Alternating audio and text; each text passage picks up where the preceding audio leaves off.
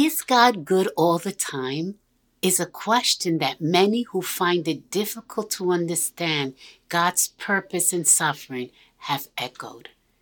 We may ask, as did the psalmist in Psalm 77, verses 8 and 9, Has God forgotten to be merciful? Has his promise failed forevermore? Has his unfailing love vanished forever? Has he in anger withheld his compassion? Perplexing as these questions may seem to us in times of trouble, we must bring our concept of God in line with whom the Bible teaches about Him. The Bible states and reaffirms that God is good all the time. In speaking of His moral character quality of goodness, Psalm chapter 118 verse 1 states, Oh, give thanks to the Lord, for he is good, for his mercy endures forever. God, in his mercy and kindness, demonstrates his goodness towards us.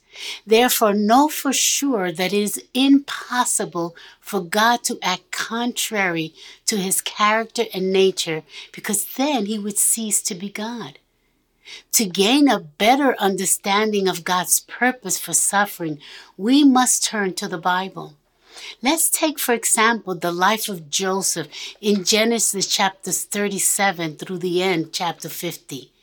Joseph wrongly suffered at the hands of his brothers, who sold him into slavery because of their envy and hatred toward him having committed no wrong, why would God allow for him to be taken from his father and family? Throughout the narrative, we read several times the Lord was with Joseph. God's favor was upon Joseph throughout his years of slavery and wrong imprisonment. But how could good come from all of this? Joseph trusted God even when he could not understand or see the complete picture. God had a greater plan and purpose for all Joseph had to endure. We can see that throughout his ordeal, God was developing in him character qualities he would need to become the second most powerful man in Egypt and the known world. In all of his suffering, Joseph never gave up hope, for he trusted in God to deliver him. We should view suffering through God's perspective and trust in the Bible's teaching that God is good no matter what, and that if we put our faith and hope in Him, the suffering He permits will always result in good. Throughout the scripture, we see that God allows suffering in our lives for several reasons. I will only name a few. First, the Lord may allow suffering to test our faith as we go through each fiery trial. It is through suffering that our faith proves its genuine quality. Will we trust in God or give in to hopelessness? Our faith in God will deepen as we learn through experience His sustaining power in every trial. Second, there are times God allows suffering to reprove and correct us of sin that will often hinder us from all He desires to accomplish in us.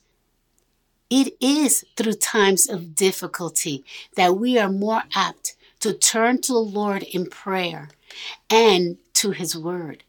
We can then see and hear what He desires to show us. Third, God uses our suffering to produce in us endurance, that is patience, so we can learn to run the race effectively until we reach the finish line. Last but not least, God's ultimate goal is to make us more like Jesus, and this demands suffering. The Holy Spirit works through our circumstances to make us holy, removing all impurities that would prevent us from obeying God's word and from following in the footsteps of Jesus. If we are to receive good from our suffering, we must have the right response.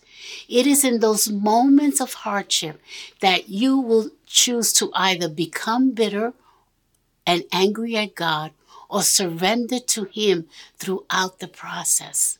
On a personal level, I must admit that I have often resisted God's work in my life only to find I was on the losing end of the battle. God loves us too much to leave us in the same spiritual condition we are in today.